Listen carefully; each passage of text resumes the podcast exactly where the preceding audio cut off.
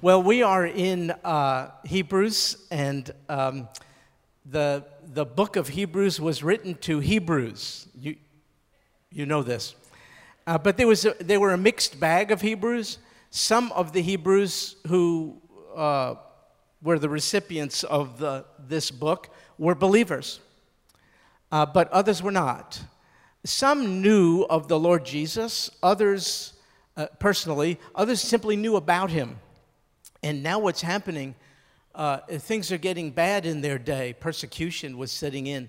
And those who only professed to know Jesus were beginning to be tempted to go back to their religion, Judaism, a religion characterized by um, rich tradition for sure, but a superabundance of weighty rituals and laws and rules and regulations uh, which the religious leaders said are required if one is to have favor with God. And the writer of Hebrews is doing everything he could to persuade these do not return, for Jesus is a far better sacrifice. He's trying to persuade them that the law cannot do for you what he has done. And so tonight in Hebrews chapter 13, uh, beginning in verse 7, I want to make the point that all the religions of the world, and with all of their uh, laws and rituals and rules and regulations, cannot do for any one of us what the grace of God through Jesus Christ can do. And, and so our topic for this evening is this it is far better to be strengthened by grace. And so that's what we will talk about uh, tonight in Hebrews. Uh, but before we get into the text, I want to uh, share with you some, some personal stories.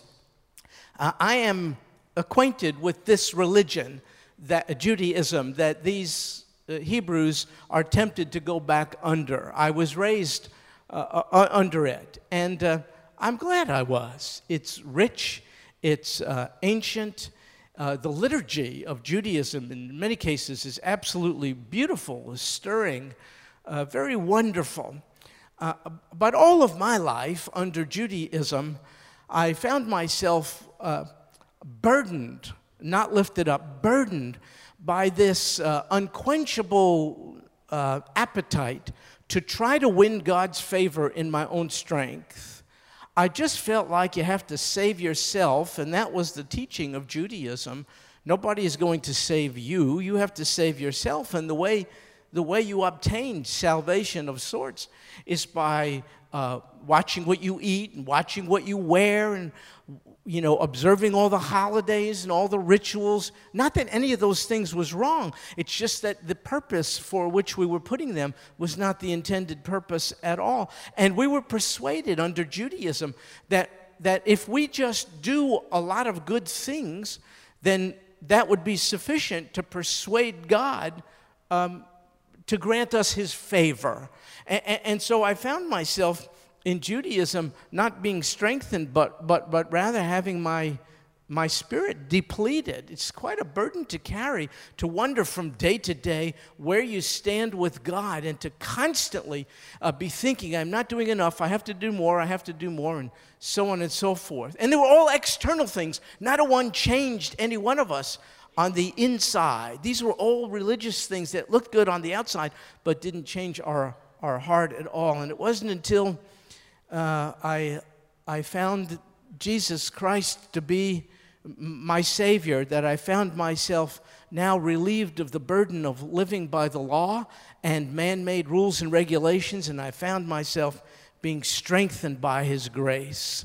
And I just love the atmosphere of the grace of the God of all grace. We thrive in it uh, the atmosphere of forgiveness and pardon and acceptance. And, you know, the hymn we sing, Just As I Am, that's not just music, that is good theology. Just as I am with that one plea, but that thy blood was shed for me, that is grace. And so when I found entree into the, into the uh, uh, relationship with the Lord Jesus by grace, it just relieved me of all kinds of burdens to do this or don't do that. And that kind of a thing. Uh, I, I, remember uh, once, for instance, one of my cousins, uh, Orthodox, very Orthodox, a cousin, he rebuked me at a, a family get together. There were all kinds of people around. He publicly humiliated me because I was biting my fingernails. And there's some kind of rabbinical law which says when you do that, you are desecrating the body which God has created, and that is a sin. Uh, maybe so, but I found it a little uh, uncomfortable to have that pointed out uh, at a family get together, uh, the extent to which I was just absolutely humiliated. Then I remember another time I was asked to be a pallbearer at a relative's funeral. It was a Jew- Jewish burial. And I was asked to be a pallbearer. And uh, so I was hanging on to the casket along with others. And apparently, I took one too many steps. Uh, according to the law of the rabbis, everything is legislated, everything is laid out. And apparently, I took one too many steps.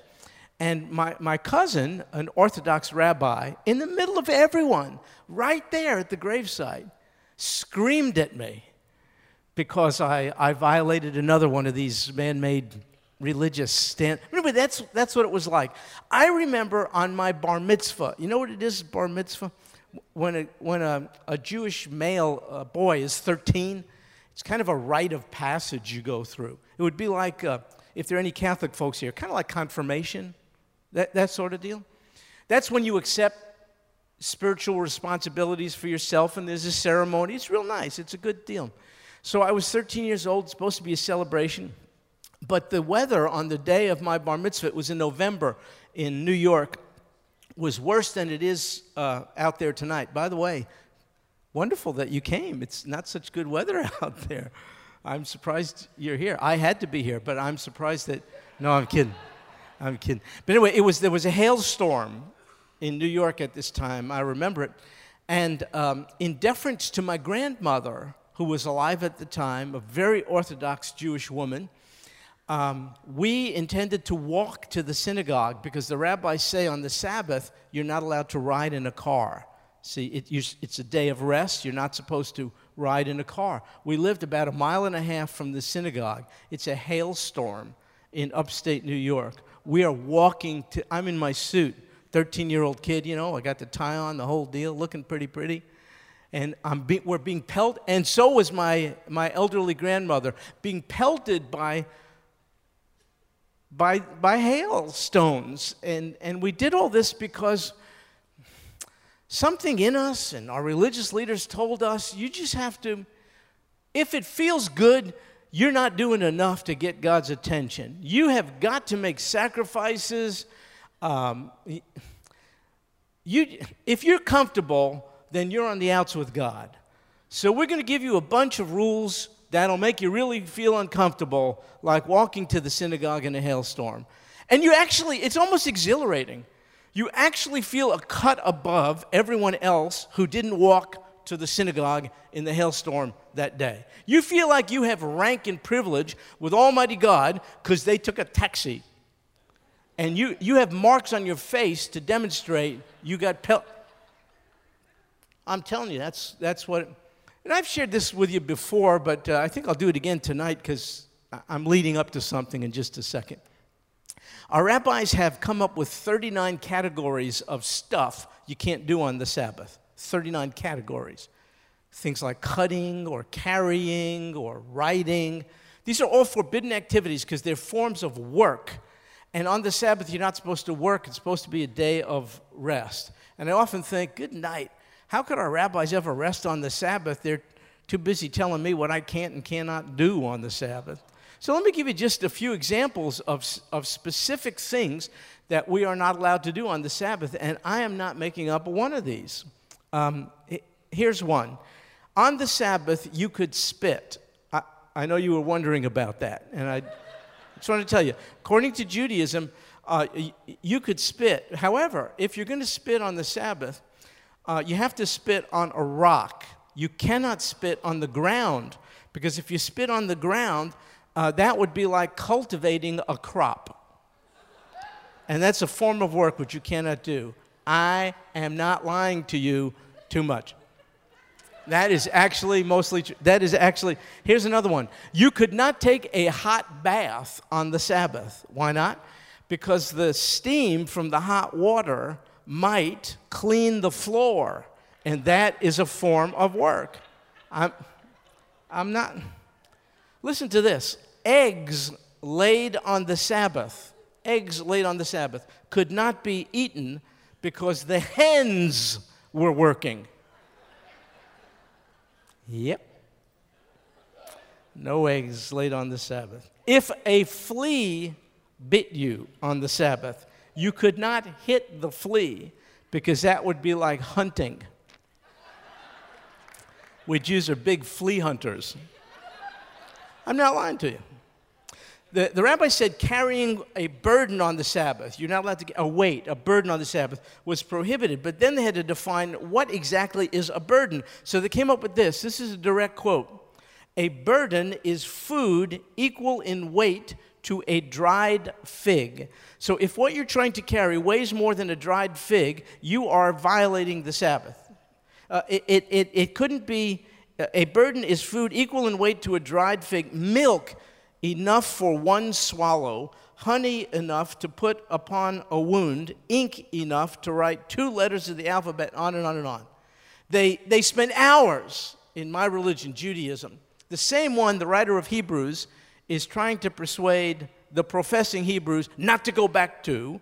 Uh, they spent hours arguing over the, uh, whether or not a man could move a lamp from one place to another on the Sabbath, whether a, a woman could wear a, uh, a necklace, whether you could put in your false teeth on the Sabbath, uh, whether a parent could lift up his or her own child.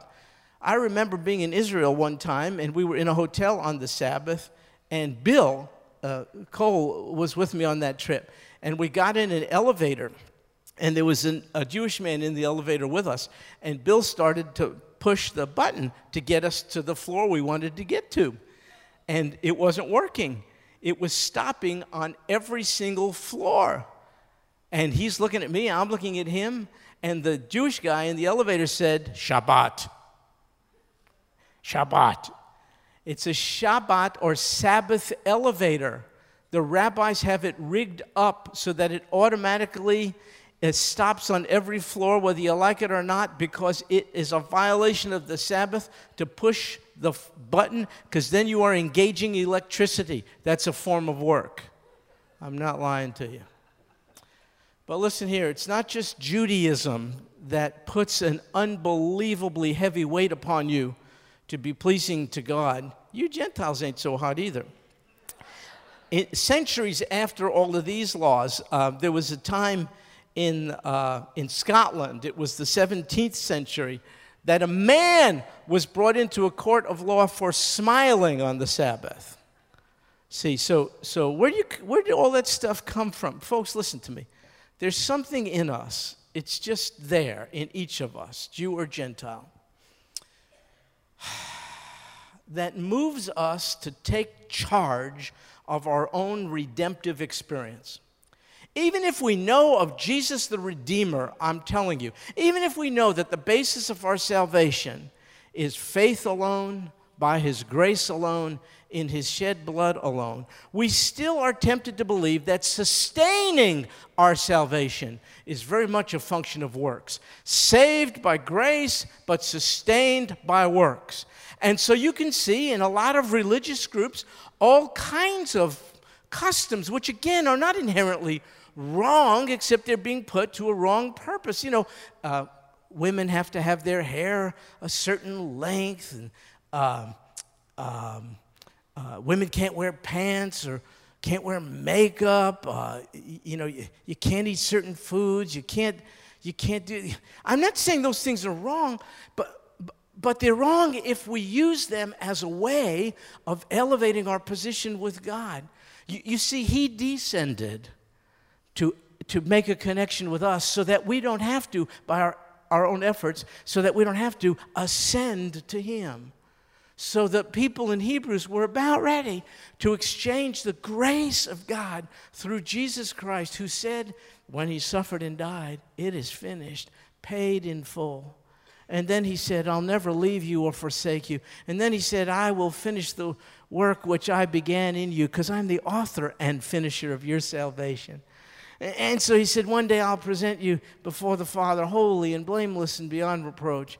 And then he said, I'll make you to be a temple of my very spirit, and my spirit will change you from the inside out. All these externals, which cult groups and a lot of religions uh, emphasize, the externals don't change the heart.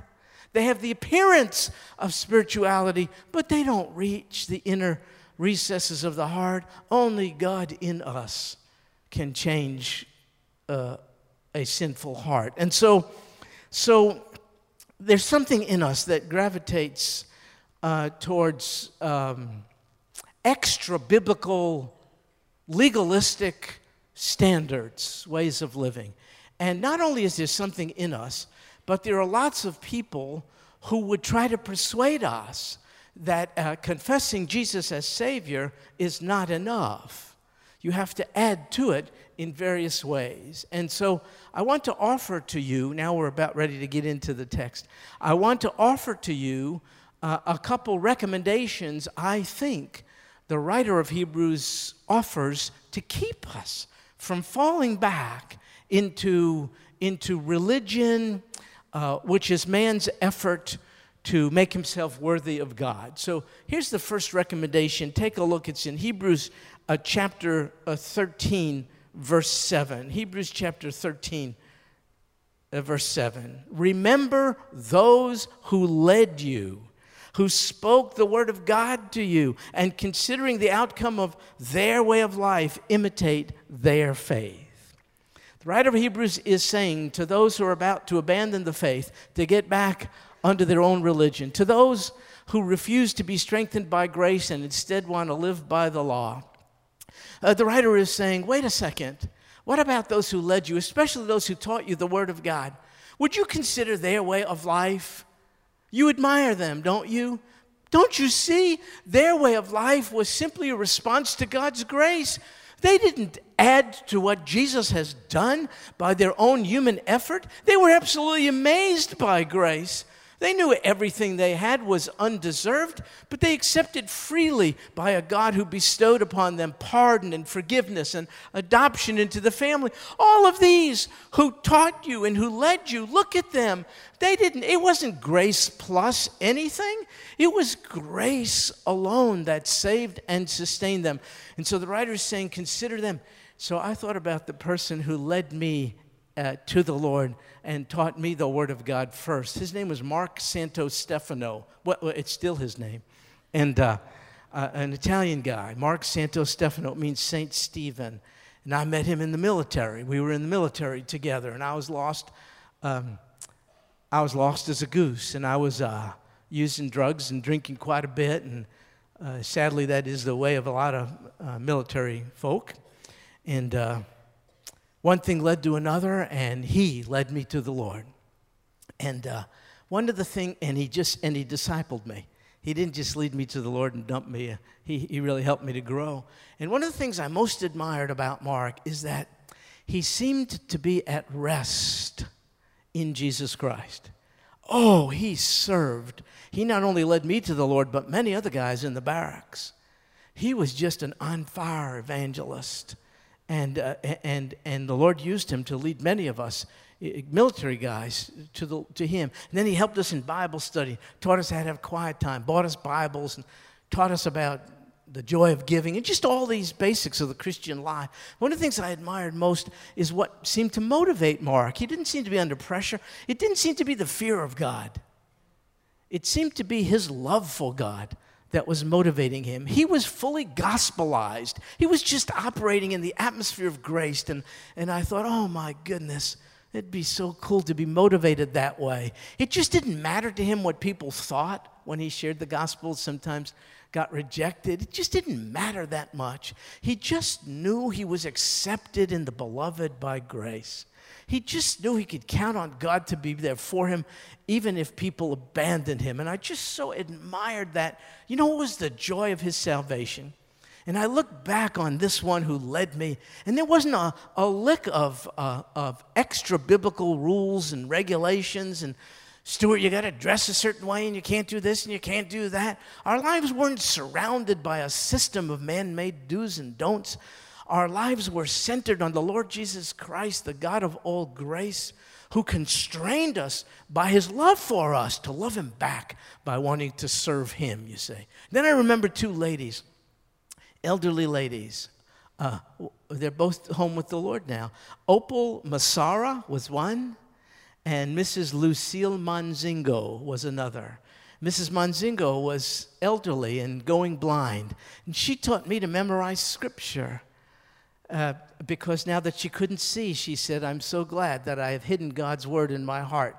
And she could just recite scripture. And she and Mrs. Massara, they bought me my first concordance. You may not know what a concordance is because everything's electronic today, but it was a big Strong's called a Strong's Concordance, and they and they taught me if you want to look up a verse on prayer, here's how you do it. They just showed me how to do this. Now I remember Mrs. Massar, Mrs. Monzingo, they weren't caught up in a bunch of extra biblical, man-made religious, who knows what. They were filled with the very spirit of grace.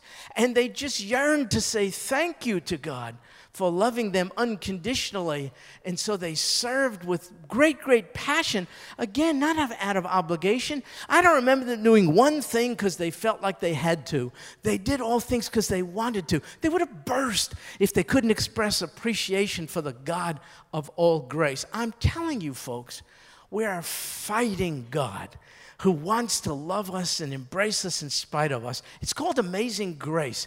And it's so amazing, I think we resist it. Listen, it's not amazing if you're a wage earner, you work hard and you get a salary. That's not amazing, that's your due.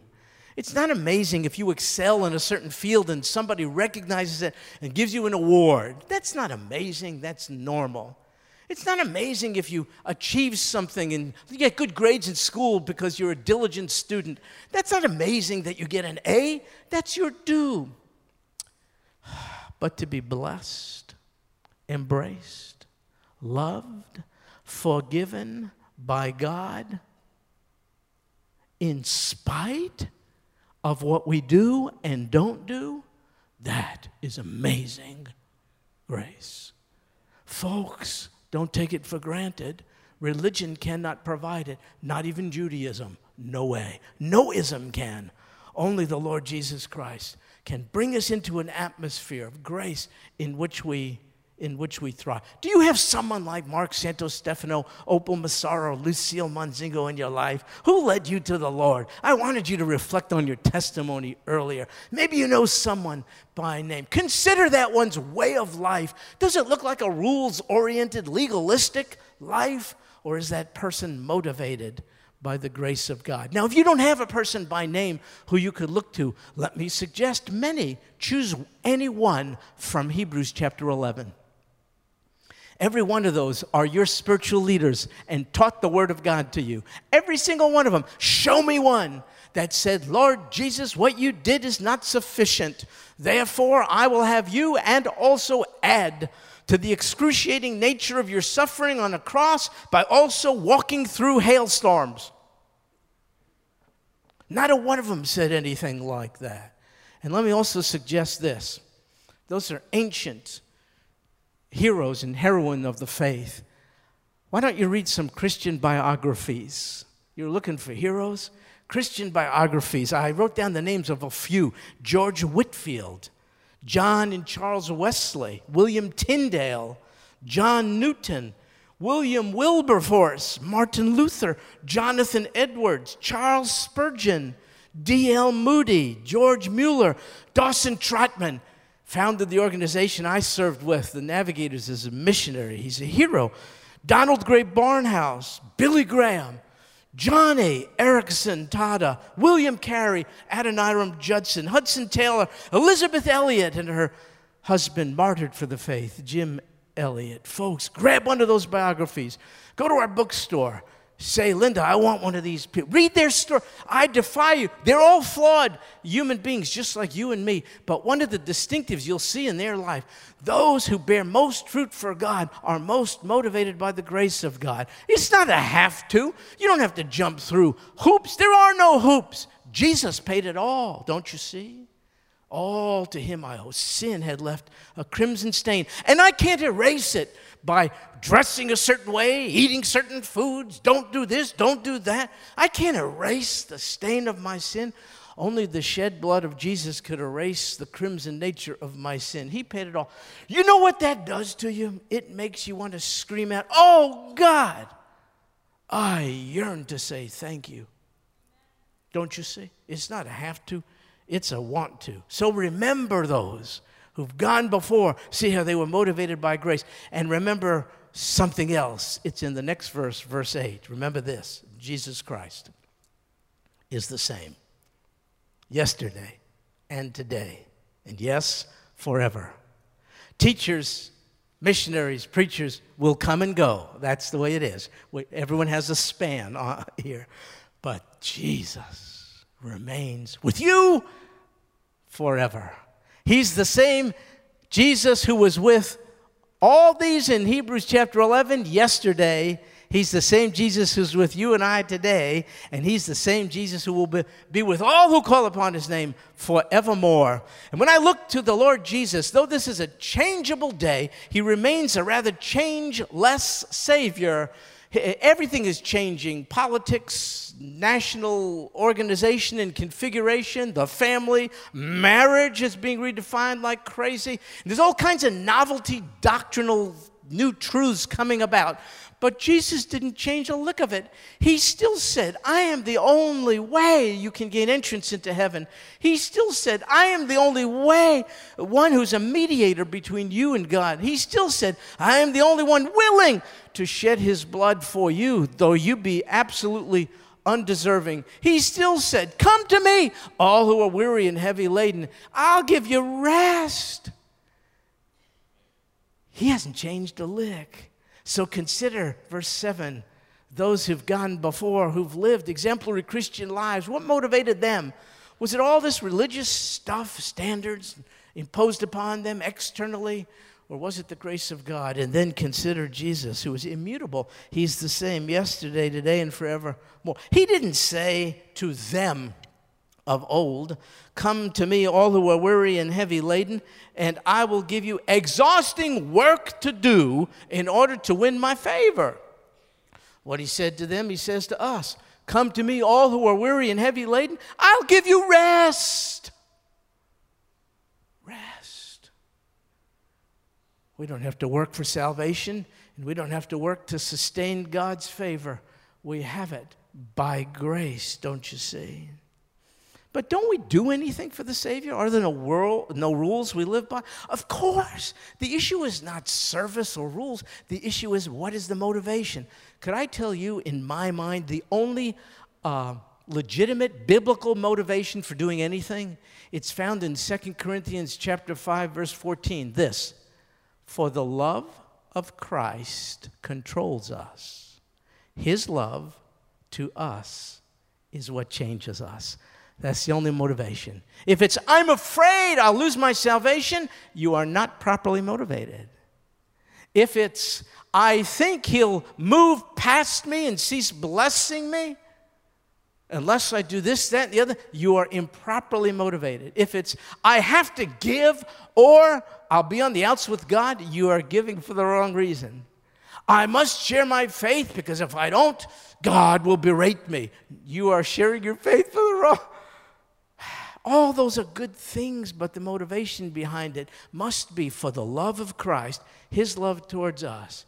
Gets us to do things, the motive being gratitude that we would never, ever be motivated to do by the external imposition of laws and rules and human standards. So, something is said in the last verse for tonight, verse 9, which ought to alert us do not be carried away by varied and strange teachings. Do not be carried away by varied and strange teachings. You know what that tells me? Two things. Number one, there are varied and strange teachings out there. And number two, we can be carried away by them. Be on your guard. One of the uh, newest uh, varied and strange teaching are reports of people who've died, gone to heaven, and God obligates them to come back and tell the rest of us about it. I know you know about this because most of you buy the books, go to the conferences, and listen to the stories. That is a varied and strange teaching, folks. You cannot show me any biblical basis for thinking. That's how God operates. Takes someone out of here, brings them to the glories of heaven, and sends them back. And if you read about those near death experiences, the reports are almost exactly the same, whether they come from a Christian or a non Christian. I saw a bright light. Man, you ain't telling me anything. If you want to know about heaven, could I please encourage you to get a concordance? I'll give you the one Mrs. Monsingo gave me almost 40 years ago. Look up the word heaven and find out about heaven. Why are we so enamored by all these novelty teachings? for crying out loud, varied and strange teachings. A 13 year old is on a speaking tour, went to heaven, come back to tell. Have you exhausted the scriptures? So now you got to look for information about heaven outside the Word of God? Now, could that be true? Could God have taken someone through a car accident or something, a Christian out of here, bring him to heaven and send him back? Yeah, but folks, don't live in the world of whether it could or could not be true. That is a subjective experience, and you don't have anything to, to verify it by. You can't say it's true or non true. Listen to me. I could tell you on the way to church tonight, I do this all the time, same illustration. I looked in my rearview mirror and I saw a huge peanut butter and jelly sandwich following me on the way to church. It was like 12 feet high.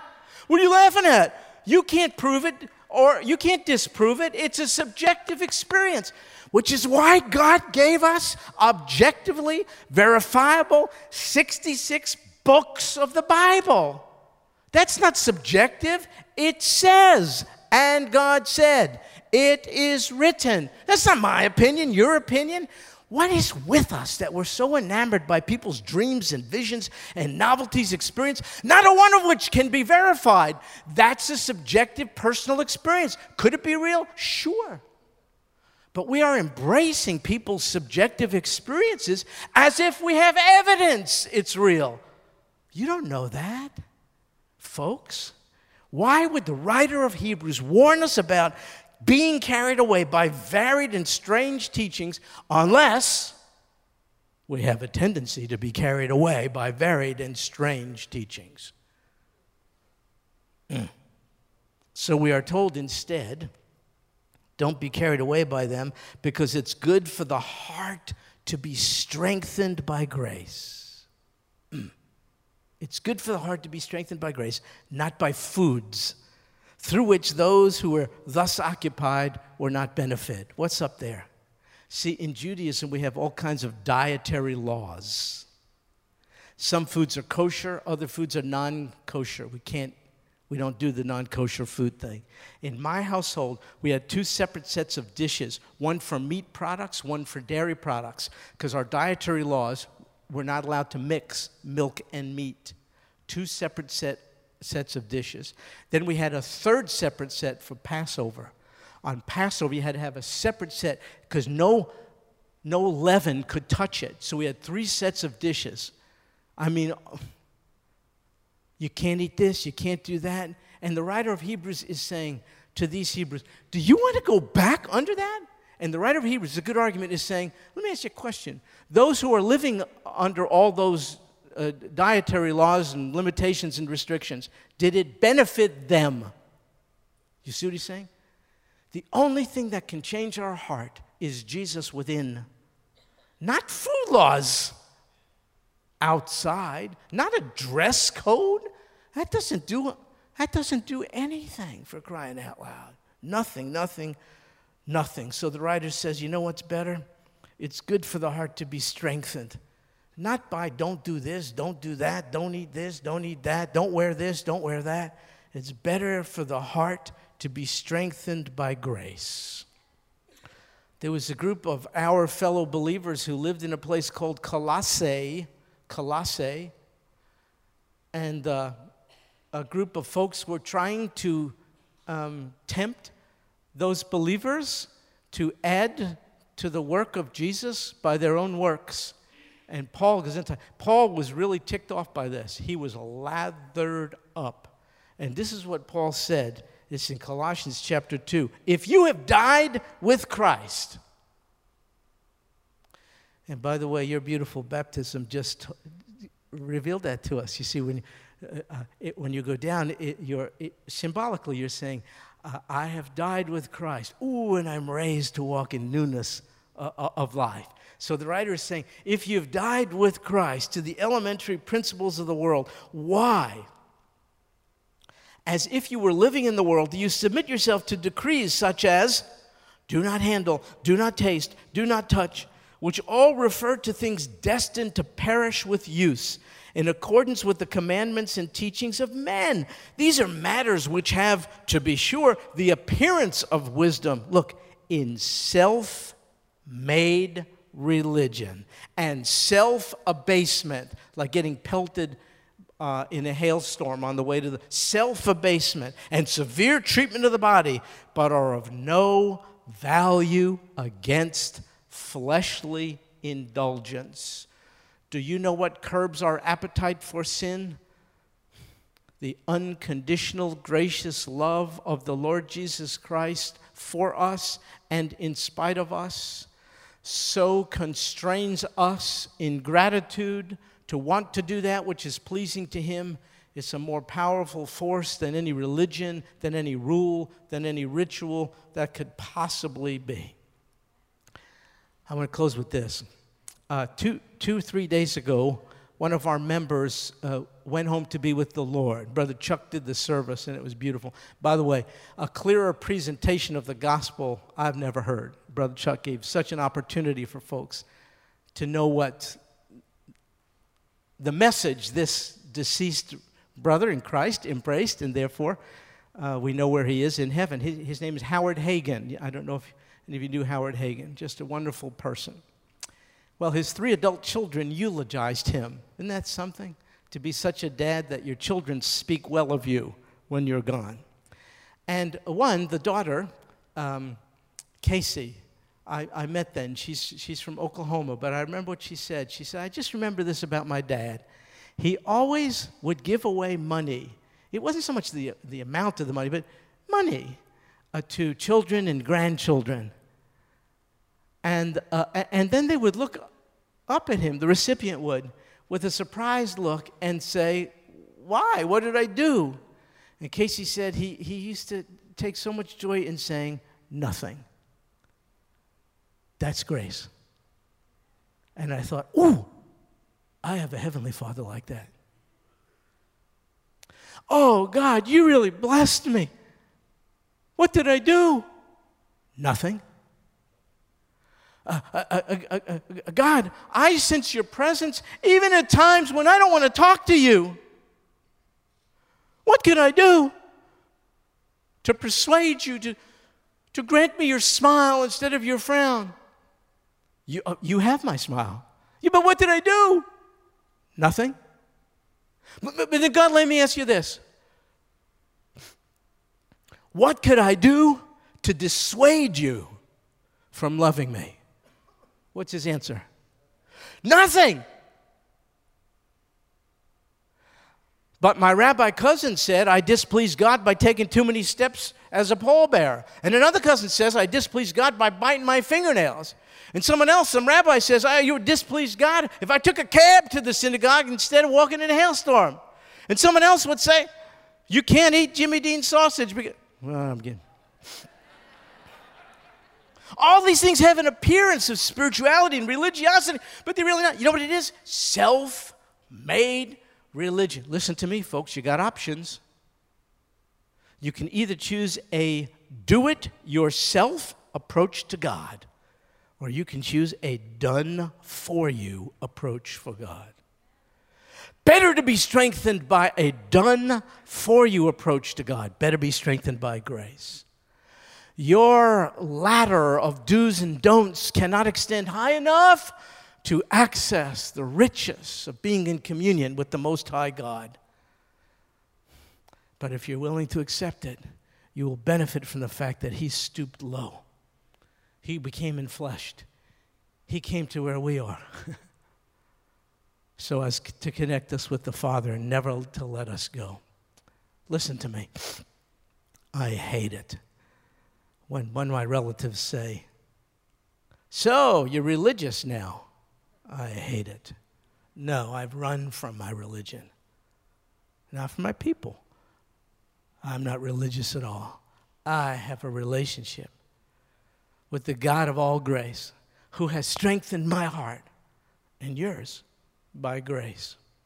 What can separate me from the love of God which is in Christ Jesus? Nothing. Nothing. Grace, grace. Lord Jesus, you are in a different category, aren't you? And therefore, we have a hard time relating to the way you respond to us because we know about what's fair, we don't know about grace. By fairness, we think if we do good, you will be good. If we do bad, you will turn from us. That's fair. Grace says, I love you in spite of anything you do or don't do. That is amazing grace. And we want to bask in the sunlight thereof, resisting the temptation to be led into extra biblical stuff in a vain effort to win your favor. We cannot possibly have more of your favor than we have right now based on our faith in your only begotten Son. Lord Jesus, motivate us by the only correct motivation. You have first loved us. Therefore, we love you back and want to do that which is pleasing to you. Not because we have to, but because we really, really want to. Lord Jesus, this indeed is amazing grace, and we are grateful for it. In your precious name we pray. Amen.